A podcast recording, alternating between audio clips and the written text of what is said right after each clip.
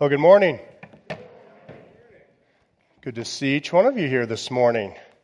As you can see, there's a few things uh, spread around the stage. This is kind of has a few purposes involved with it. Obviously, it indicates our worship team. There's stars in our eyes here as they lead and worship. Also, Philippians 2, verse 14 and following says, Do all things without grumbling or disputing, that you may be blameless and innocent, children of God without blemish, in the midst of a crooked and twisted generation, among whom you shine as lights in the world, holding fast to the word of life, so that in the day of Christ I may be proud that I did not run in vain or labor in vain. And so we uh, shine like stars. We are to um, let the light of Jesus shine through us in a dark world.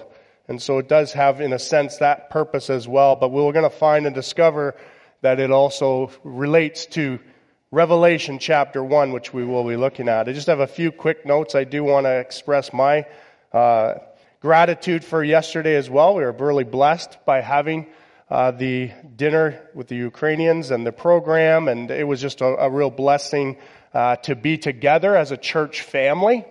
And that's what it is. Uh, the, you know, we're a church family. We're unique in that way, which we have some diversity within it, but we together serving the Lord is an amazing thing as a church, and it was great to be here. I have two, uh, some exciting news. We have two young adults who've expressed the desire to be baptized. And so within the next few weeks, we're going to have a baptismal service. Those are always exciting times as we uh, want to follow in obedience the Lord in baptism. So if you have trusted the Lord and you've put your faith and trust in Him as your Savior and Lord and you have not been baptized, I would encourage you to consider maybe talking to me after the service and uh, we can help walk you through that process and what that means and the why. Tonight, as we continue to dig deeper into Revelation, uh, we will focus a bit on today as well uh, this morning but we're going to have, center our attention on what does Scripture say about heaven. Uh, many of us have a lot of questions when that topic comes up because throughout Scripture you have a variety of different uh, kind of aspects that come out of Scripture when it relates to heaven. And so we're going to kind of walk through a little bit of that tonight, and uh, so I'd encourage you to join with us. I'm looking forward to our missions conference in April. Uh, we've highlighted the bands and their work with Ethnos. They work alongside Dave Wright, which is an interesting concept because Dave Wright and I attended the same church growing up, and so uh, Dave and I worked in our our uh, Christian Service Brigade program together and uh, have a friendship that way. Uh, Dave will be here in this area in February, the 27th and 28th. Strathroy on the 27th, walking through and presenting what the program is for Establish. It's a program from Genesis to Revelation, a discipleship program. And so if any is interested, I'm going to put a poster up that they sent to us. And then he'll be in St. Thomas on the 28th. So that information would be available uh, to you, so you have that. We've begun a quest, a journey. We've begun to dig into the book of Revelation. Again, this is a book seldom preached from the front, but has many questions, has a lot of um, uh, kind of anticipation and excitement around what's taking place, but also a little bit of mystery surrounding the book. And so we are traveling through this book. It's a book of unveiling, a revealing of Jesus Christ. The book revealed to John by Jesus himself, made known by his angel or a messenger. We're told that blessed is the one that reads it. We're told that blessed is the hearer and blessed is the doer. We are told that the time is near. The time is close. The time could be at any moment of Christ's return. Everything that, has hap- that is happening right now is purposeful. It's planned. It is not taken God by surprise. In fact, it's unfolding just as God's plan has designed it to be. It's a part of God's redemptive story. We are to trust the one who has overcome.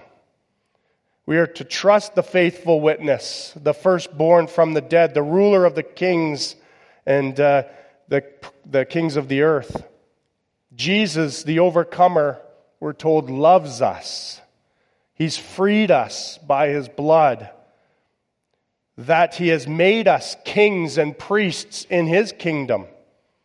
And when Jesus returns, every eye will see him, and the world will mourn in recognition of their rebellion, the rebellious heart that they've had towards him. And we'll continue in this series. So join me in prayer. Heavenly Father, I pray as we again kind of come to your word this morning, and as we look at what you have given to John to write to churches for their encouragement to also challenge them, but most importantly, to point to you, the Lord Jesus Christ. That we will catch a glimpse of who you are and what your purpose and plan is as it unfolds. And ultimately, what the ultimate goal is of the new heavens and the new earth, our presence with you for all eternity, you as King of kings and Lord of lords that you will rule forever and ever. And Lord, we will enter into the eternal, uh, the eternal uh, hope that we have of the future. We look forward to that moment, Lord. We're just walking through this life, Lord. We're, we're but a, a speck of dust here, really, as far as time, and, and yet you have a purpose and a plan for us even here. But, oh Lord, we look forward to that day where we will be entering into the glory of your presence. So, Lord, I just pray as we open up your word this morning that you'd speak to us and show us afresh who you are. In Jesus' name, amen. So, question comes what will Jesus look like when you meet him face to face? We have many different, I guess, artists' renditions. We've seen uh, maybe movies that depict Jesus, but really, what will Jesus look like when we meet him face to face? is a, is a valid question. Turn to Revelation chapter 1. We're going to read again Revelation chapter 1. It gives us our context. Uh, believe me, by the time we get to chapter 22, I will not start at chapter 1 to get to 22.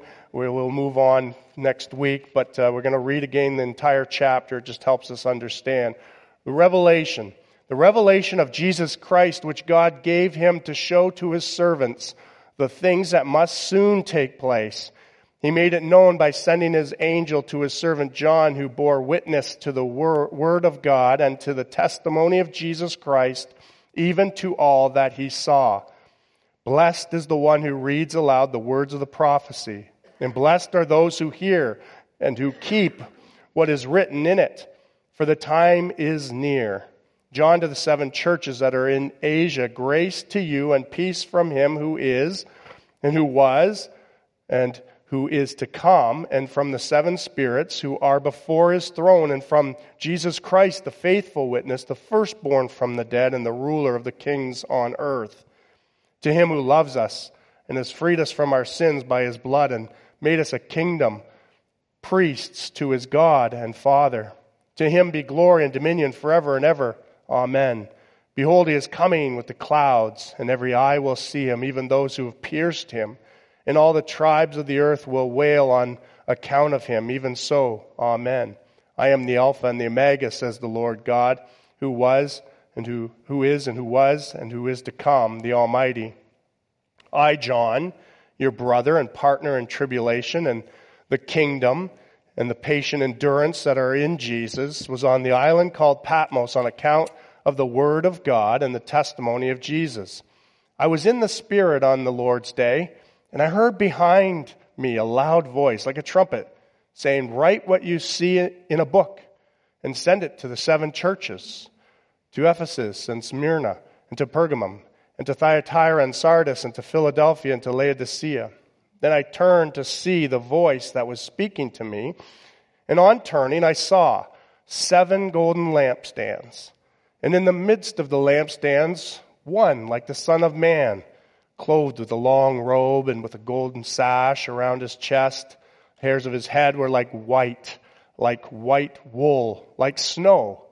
His eyes were like a flame of fire. His feet were like burnished bronze, refined in a furnace. And his voice was like the roar of many waters. In his right hand he held seven stars. From his mouth came a sharp two edged sword. And his face was like the sun shining in full strength.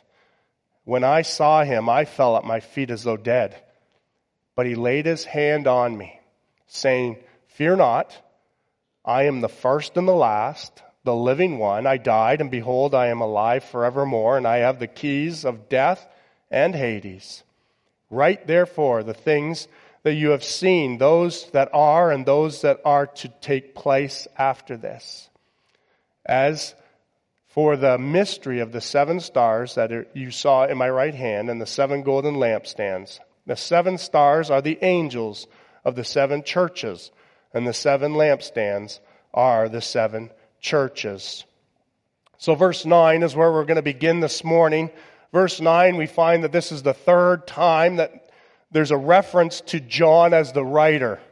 John identifies himself as a brother, as a fellow uh, partner in the tribulation, small t, in the fact that there's, there's some stuff that's happening, persecution, along the way for the testimony of Jesus and the word of Jesus. And so John identifies himself as that author. Did you know that Christians in John's day were considered atheists? Did you know that? They, they were given this title, they were charged with this charge because they did not pay a homage and give recognition to Caesar as Lord, as King, as God. Nor did they recognize the Roman gods. And so that was the charge that they were charged with uh, in their persecution. Opposition is to be an expectation to those who truly carry the uncompromising message of the cross. Did you catch that? Opposition is our expectation. We should not be surprised when opposition comes if we uphold the message of the cross. It definitely is something that causes those around us either to get really worked up about or consider opposition to. The testimony of Jesus, which John was banished for, is most naturally understood as to be the opposition that which he testified about Jesus, right? So this was a testimony of Jesus, but it also carried with it the testimony about Jesus, right? About who he was. One, someone once said, when we are accepted by the world, it's time to ser- take serious self examination. If we claim to be a follower of Jesus, and we feel acceptance by the world, it might be time just to kind of reflect in self examination as to where we really stand with Christ. John tells us he's on the island of Patmos. The island of Patmos is in the Aegean Sea.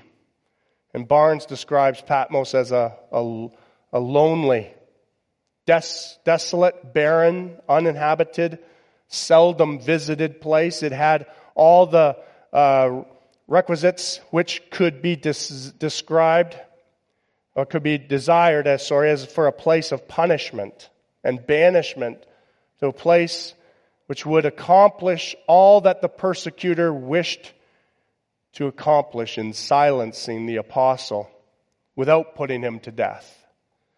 Yet this exile, it didn't silence John whatsoever here. We find that he's writing a book that gets passed on. The ancient Christian historian Eusebius says John was imprisoned at Patmos under the reign of Roman Emperor Domitian. Uh, Domitian was the one who had most likely put him in and banished him to the island of Patmos. Some say that upon Domitian's death in 96 AD that John was allowed to return to Ephesus. But we're not sure of that totally. Verse 10, I was in the Spirit on the Lord's day. The literal translation here is, I was in spirit. He was in spirit. Walvoord says, in defining in spirit as carried beyond normal sense into a state where God could reveal supernaturally the content that he wanted to be written in this book. Right? There are four references in Revelation to John being in the Spirit. First, Patmos here in Revelation 1:10, then in heaven in Revelation 4:2, then in the wilderness in Revelation 17:3, and finally on the mountain of God in Revelation 21:10. And so John he's either carried away or he's in spirit, and this is where he's going to catch this vision that God has for him. John hears a loud voice like a trumpet behind him. W.A. Criswell says, The commandment came with a voice of a trumpet, the harbingers, an all important message, an all important revelation. When God spoke to the people on Mount Sinai from the mountain that burned with the presence of God, he spoke to them in the voice of a trumpet. And when the door was opened to the temple and all the people were called to worship each morning, the call was made with the sound of a trumpet. When the great and final resurrection on the day of the Lord shall come, it shall be with the voice of a trumpet of God. The great year of Jubilee for the Israelites was announced by a trumpet. And when the final silence of the dead, of the grave, of the tomb, of the sepulchre is broken, it will be with the voice of a trumpet, calling God's people to their great and final eternal jubilee. With the voice of a trumpet, John is commanded to write these things for the people of God. There are, I was kind of thinking through as far as the trumpet scenario, there are many other references that would have been helpful as well within the Old Testament when it comes to the use of a trumpet, calling for battle, calling for God's people to worship, etc., that were found there. Gideon, another reference that I, uh, I also thought of. Verse 11. So after he hears this voice, the voice is calling to him and says, John, write. Write what you see. Literally, it means what you are seeing, write. The verb see is in the present tense, meaning right now. Write this down. John's contribution here will be moment by moment observing what's taking place and recording these events down and the scenes that he sees that are brought before him while he's in the Spirit. This is going to be John's contribution to us. What he sees, what he experiences, he's going to write down so that we have this here.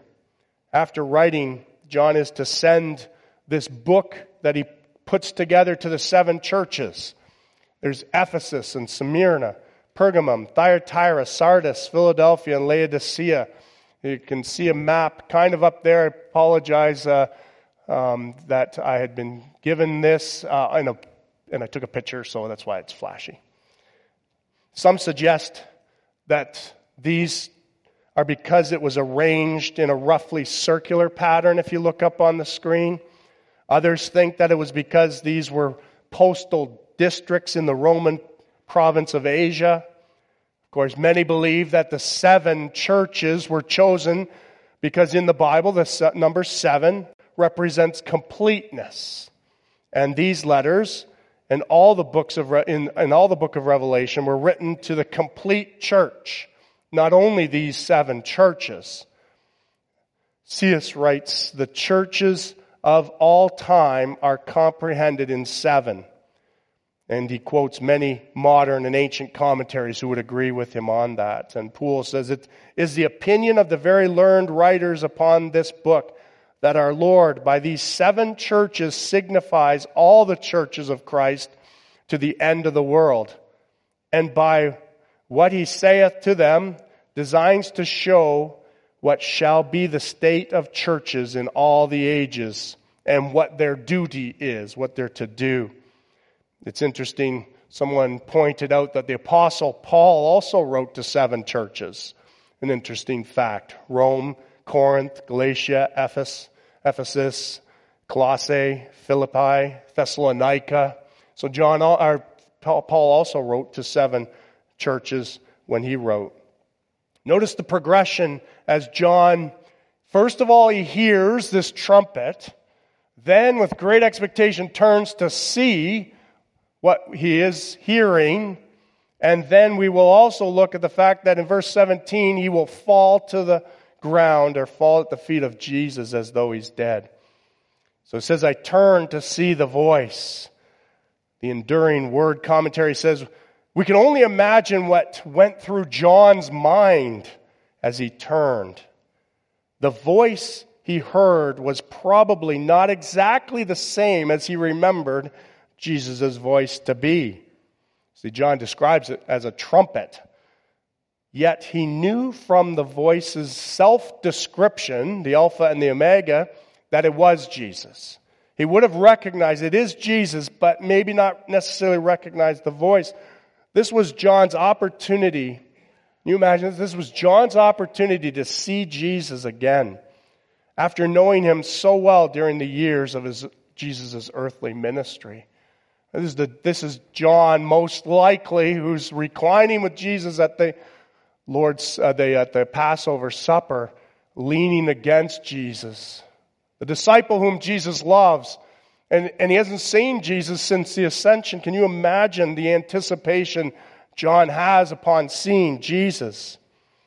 So he heard now, he sees, what will Jesus look like?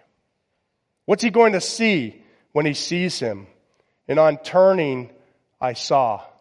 Verse 12 to 14. Then I turned to see the voice that was speaking to see who it was. And on turning, I saw seven golden lampstands. Tried to figure them out here behind, below you here. He sees seven golden lampstands. Seven golden lampstands, or some would say it's the menorah, which was used in the temple worship. The menorah was a candelabrum with seven candlesticks protruding from it. It was made of gold. It was in the temple. It represented the nation of Israel and its mission to be light to the nations. So that's what it represented as the menorah. So this could have been seven menorahs he's seen, or it could have been seven separate candlesticks that he sees. The Levites, it's interesting, who performed the priestly duty of the Old Testament, they camped around the glory of the Lord, which resided at the tabernacle. And you could see that in Numbers 1 and 1 Chronicles 9. The glory of the Lord was in the midst of the Levitical priests. Sort of similar to the lampstands, which represent the seven churches. Sort of like it's made up of us believers who are told that we're priests of God earlier on here in Revelation 1 6. That also the glory of the Lord is in our midst. Right? That the glory of God resides, the Lord resides within our midst as well. It's one like the Son of Man, he uses. There's a reference used 85 times in the Gospels. Son of Man, Son of Man, Son of Man. 83 times, Jesus says it of himself. Fascinating just to think about for a minute. Jesus himself uses this term 83 times in reference to himself. It's used here by John as he sees him one like the Son of Man. If we look at this description of the resurrection of Jesus as seen by John, he's clothed in a long robe and a golden sash. Apparently, a reference probably to the priestly garments. A long robe is everywhere in the East. It's a garment of dignity, a garment of honor. The high priest would, would wear a sash around their chest, right? And so this could be something that we see represented here the high priestly role of Jesus with the sash around his chest. Wool and snow also speak of sinlessness or purity. Hypothetical question might be to ask is whether Jesus would have had gray hair had he not been crucified and had lived. Gray hair is kind of a result of the curse, I think. No hair is even worse. I think, though, if I grew it in, I probably would have gray hair, though I'm assuming. But since the wages of death, the wages of sin is death, and Jesus knew no sin, I'm sure we can infer the answer is no. Right? Jesus, humanly speaking, wouldn't have white hair. So the white hair as wool is a description. It's, it's, it's something that it, it defines who he is and the purity of him, the wisdom possibly of Jesus. Could also refer to the brightness of his glory. White hair and the head are connected, uh, also connect Jesus with the Ancient of Days in Daniel 7 9. The term the Ancient of Days belongs to God the Father, yet it is also agreed with with Christ, who is equal with the Father as his divine nature would indicate. Spurgeon says, We see, when we see the picture, his head and his hair white as snow, we understand the antiquity of his reign. Christ reigns, Christ rules. We look at his eyes like a flame of fire. Fire is often associated with judgment in the scriptures. Jesus' eyes display the fire of searching and penetrating judgment. His eyes are singled out as being like a flame of fire. It evokes the image of a, a gaze which instantly pierces the deepest, darkest to the lay bare all of our sin. We say, okay, I, am anticipating, I'm looking to see Jesus. I want to know what Jesus looks like. Well, the first thing I think you're going to realize is when Jesus looks at us, it's going to pierce right through. Right? It pierces right through to our hearts. He, he sees it all. He understands what, he, he not only understands, he sees what we are like in our sin.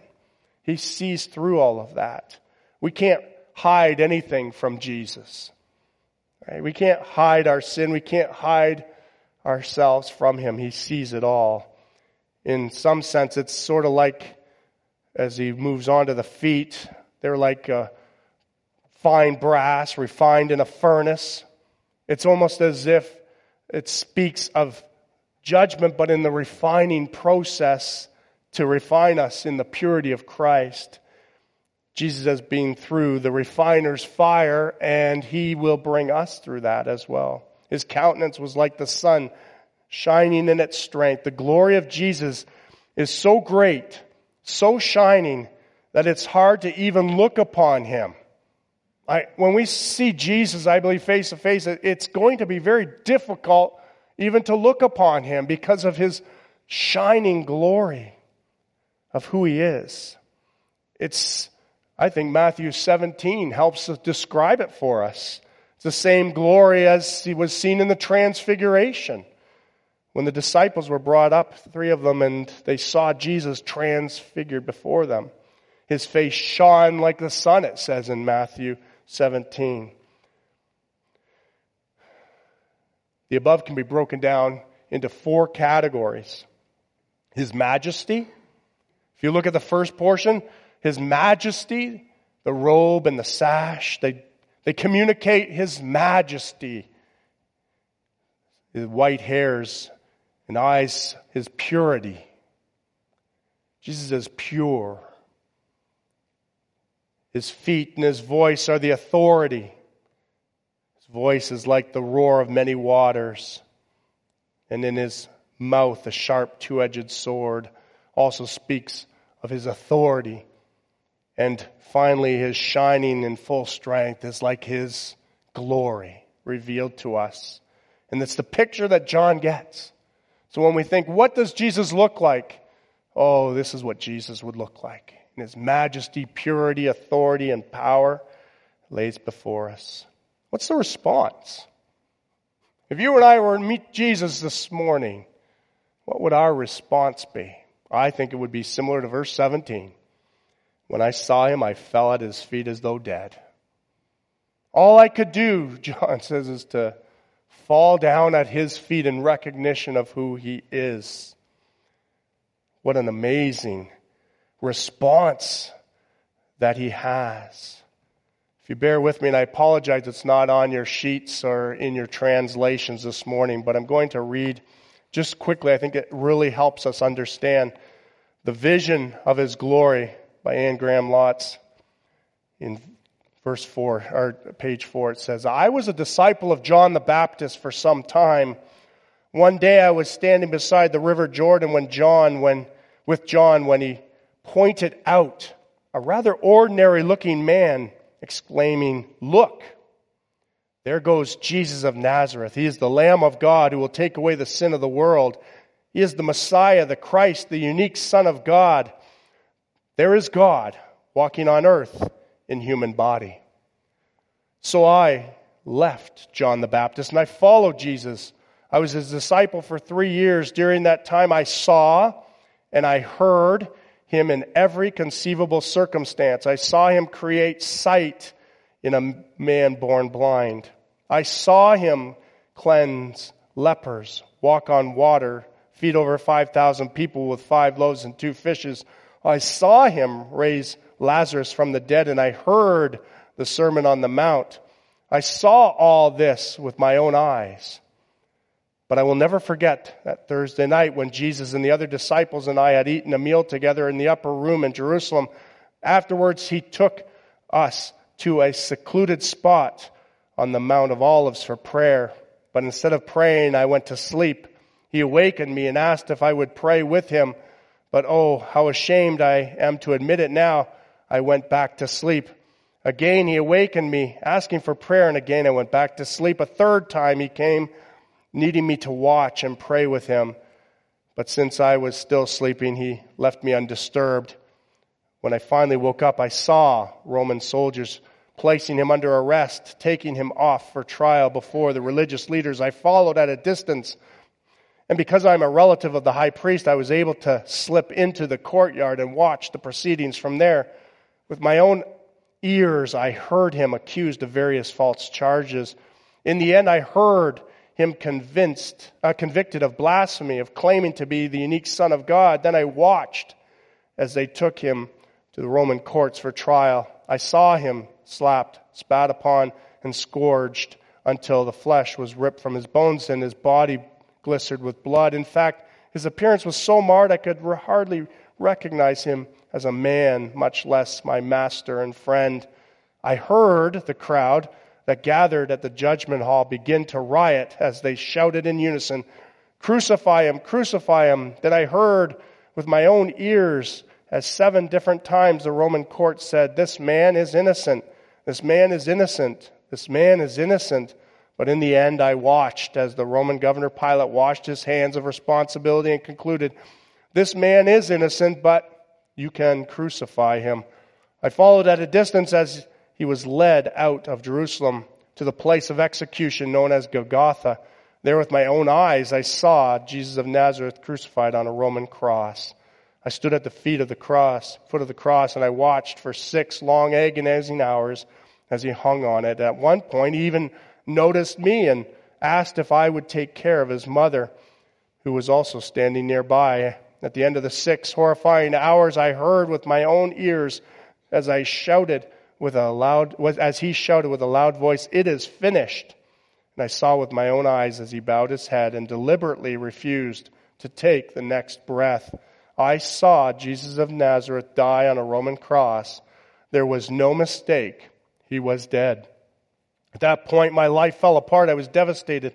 Everything I'd hoped for, all the dreams of the future, my whole reason for living had crumbled at the cross because I had thought Jesus was the Messiah. I had thought he was the Redeemer of Israel. I had thought he was the unique Son of God, God walking on earth in man's body. And he had died on a Roman cross as a common criminal. My whole world was shattered. I went back to the upper room in Jerusalem with the other disciples. We locked the door. We barred the windows. We were scared of the Romans. Now that they had crucified Jesus, would they seek out his disciples and put us to death as well? In my confusion, anger, and grief, the hours ran together. Before I knew it, it was early Sunday morning and someone was pounding on the door. I was terrified. I thought the Romans had come to get us. Then I heard a woman's voice. I opened the door and it was Mary. She was hysterical, saying something about grave robbers and the tomb being empty where Jesus had been buried. I looked at Peter. He looked at me, and we must have had the same thought because we both ran through the door, through the early morning streets of Jerusalem, until we came to the tomb where Jesus had been laid. And sure enough, the stone was rolled away, just as Mary had said. I ran into the tomb, and I will never forget, never, what I saw with my own eyes. Nothing. The tomb was empty, except for one thing the grave clothes were still there, and there was something about them. I had witnessed the raising of Lazarus from the dead when his sister Martha had finished unwrapping him, and the grave clothes were tr- tumbled in a pile of filthy rags. But Jesus' clothes, grave clothes were different. They did not look as though someone had unwound them. The grave clothes were lying as though the body was still inside. They looked like an empty cocoon, flattened and limp. They looked like the body had just evaporated right through them. And I stood there looking at the grave clothes, and suddenly I knew that Jesus of Nazareth had risen from the dead. He was alive. But now I was more confused than ever. I went back to the upper room in Jerusalem with the other disciples, again in fear. We locked the door and barred the windows. We talked about what we had seen and we waited.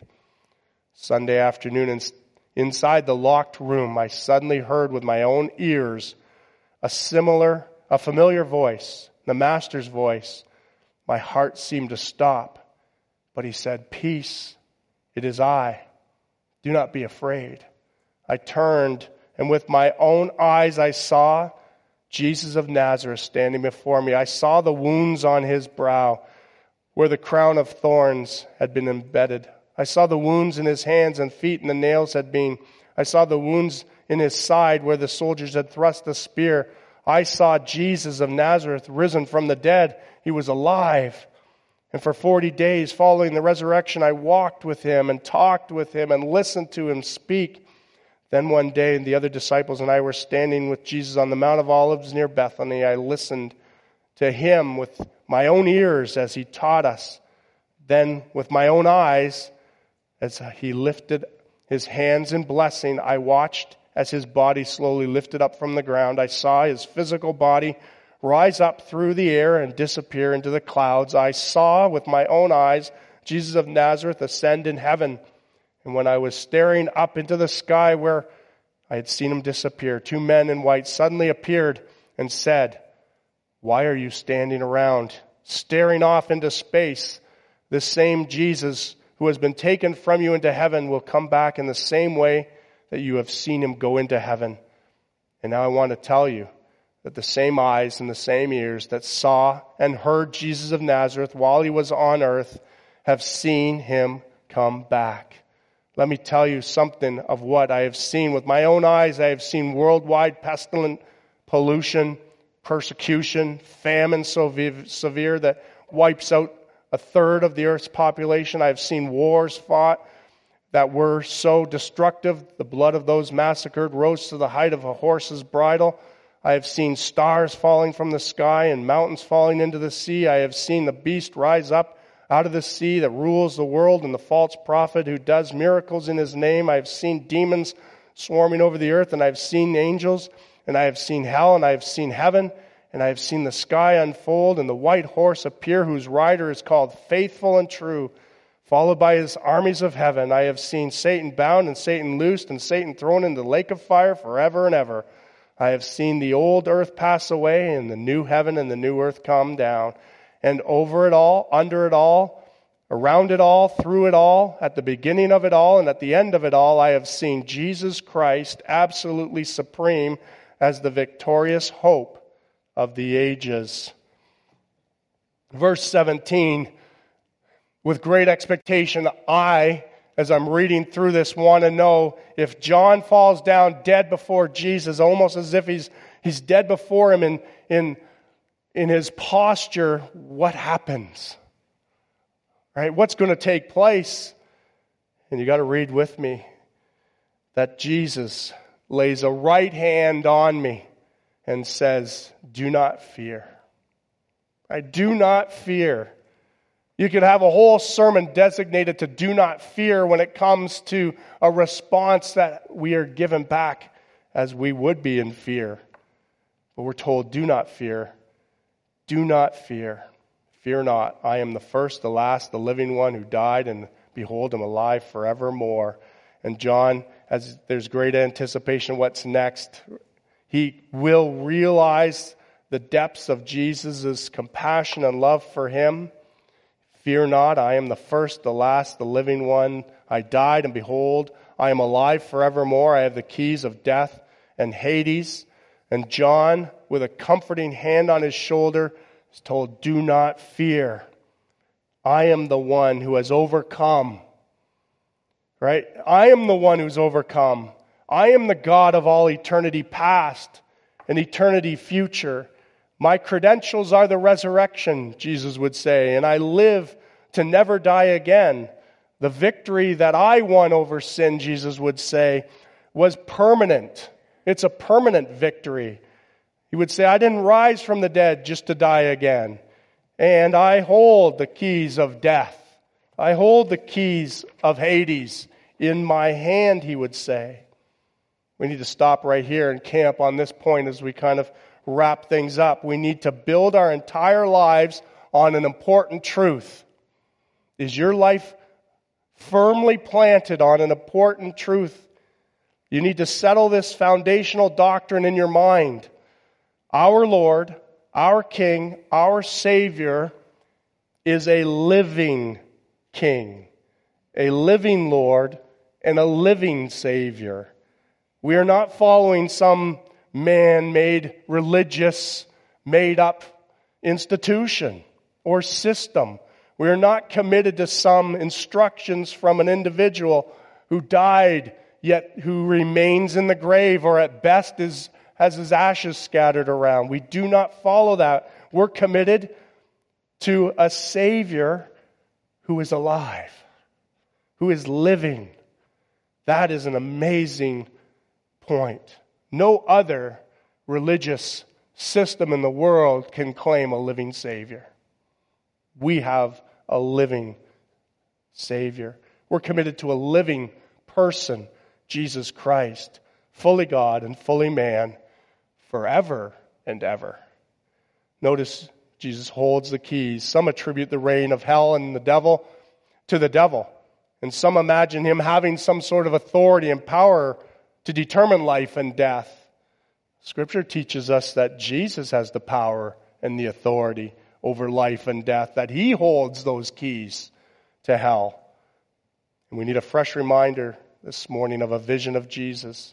We need to renew our thinking when it comes to what we think about Jesus. We need to be humbled to our knees in recognition of Jesus as the wonderful counselor, the mighty God, the everlasting Father, the Prince of Peace. Jesus is the all powerful, the one having all authority, the one who is in control, the one who is the hope of our future, the one who is the great conqueror of death and hell and evil and wickedness and Satan and the demonic forces and over anything and anyone who would set themselves up as God. He is over all of that. And he, he is our King. Jesus says, John, write these things that you have seen. Write them down. Here's a vision of Jesus. And he approaches John and he says, Write these things down. Begin by revealing and unveiling me to the churches. Because the churches need to see Jesus. Again, friends, our church and churches today need a fresh vision, a reminder of Jesus. That's who we serve. That's what it's all about. Then write about these things that are, which we have here. And next week we will begin to, by uncovering each letter written to each of the seven churches, the things that are there that he sees. And then write the things that will take place, a phrase that begins chapter 4, verse 1 after this we will see what takes place. Heavenly Father, I just pray as we recognize here that you've given us this as a blessing. We realize John time and time again. And uh, just a reminder through just that little reading that he continued to see and hear and experience all that you had for him while he was here on earth with you. And then again to realize that now as he's writing, he's writing about the things that you are showing him, things that he sees, the things that he hears, so that we would benefit from this. We would catch a fresh glimpse of you in all your glory. You are the overcomer. We do not have to fear death, the enemy, others, because, Lord, you are the overcomer. You've gone before. You are the one who is risen. You are a living Savior. And may that this morning just really warm our hearts and, and really cause us to, in our humility, recognize who you are and that we would respond to you in our worship this morning. In Jesus' name, amen.